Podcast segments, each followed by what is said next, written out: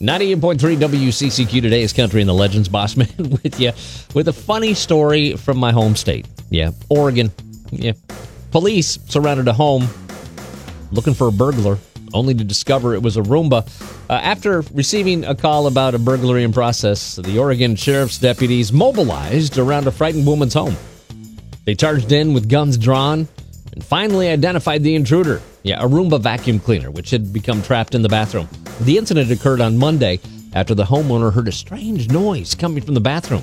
According to the Washington County Sheriff's Office, when she went to investigate, she found that the door was locked, but saw shadows moving underneath the door jamb. Well, after the terrified woman called 911, the sheriff's deputies surrounded the home with patrol cars, brought the canine units as well too, uh, before hearing a rustling noise coming from the bathroom. Deputies say, "quote We made several announcements, and the rustling became more frequent. According to the deputy's report, we uh, breached the bathroom door and encountered a very thorough vacuuming job being done by a Roomba robotic vacuum cleaner. So there you have it. Uh, if you have a Roomba and you misplace it, check the bathroom, I guess. Uh, They do get in strange places. I know that our Roomba right now is stuck underneath the uh, the couch up front, but I, I got to move the couch to get it. But anyways, have you ever been startled by your Roomba? I know that at one point Carrie had our Roomba set to go off at three o'clock in the morning. We have tile floors.